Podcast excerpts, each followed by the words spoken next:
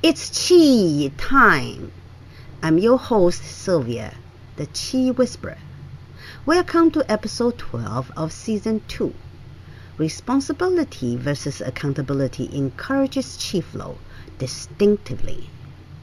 The word responsibility scares many people, as if one is going to be blamed for something when one accepts it.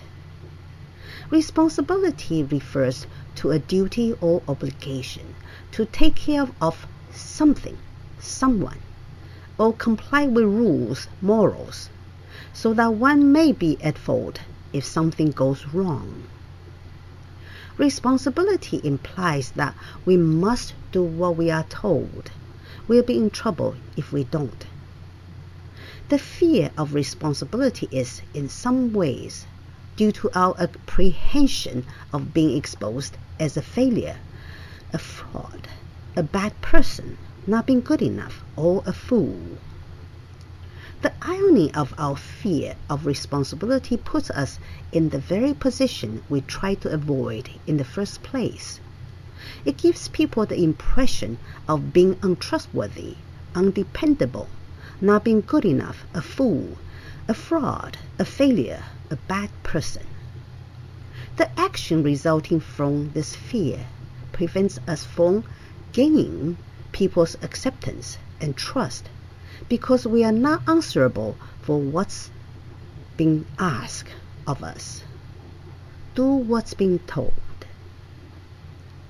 As a society, we also admire rebels, free spirits, who just do whatever they want, for they may not agree with what they were told to do and or how to do it, or simply don't want to be told and controlled. Unfortunately, for the free spirit, we live among people and rely on one another, not in isolation. For a world, a society, a workplace, a home to function smoothly, we need to work with other people. Responsibility is a measure of one's willingness to work with others. Taking responsibility does not mean when we apply oneself, especially when one doesn't like to told, doesn't like to be told what to do. Taking responsibility for doing laundry could come out like all the clothes are washed, but all white shirts now are pink, and large sweaters are extra small.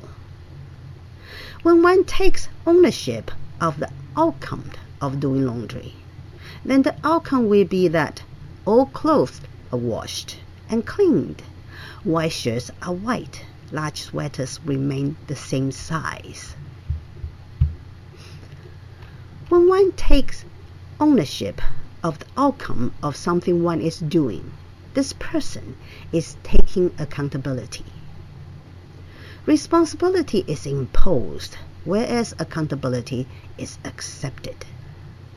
Here are some more examples of responsibility versus accountability do the dishes the way that you have been told versus do the dishes the way you see fit to get them all cleaned. Responsibility. Yes, I robbed the bank versus accountability. I broke into the bank vault, took a million dollars, and killed the security guard. Responsibility. Boeing delivered 737 MAX 9 jet to Alaska Airline versus lack of accountability. The door of this jet blew off in midair due to missing bolts. When we take accountability, we figure out what needs to be done to complete a marvelous job. Our chi connects with what we do, and doing the job strengthens our chi flow. Taking responsibility without taking accountability builds resentment and leads chi flow to destructive patterns. We ask much of responsibility, but not enough of accountability. Thank you for listening. Please join me in two weeks for the topic of transpersonal trauma. Bye for now. May the Chi be with you.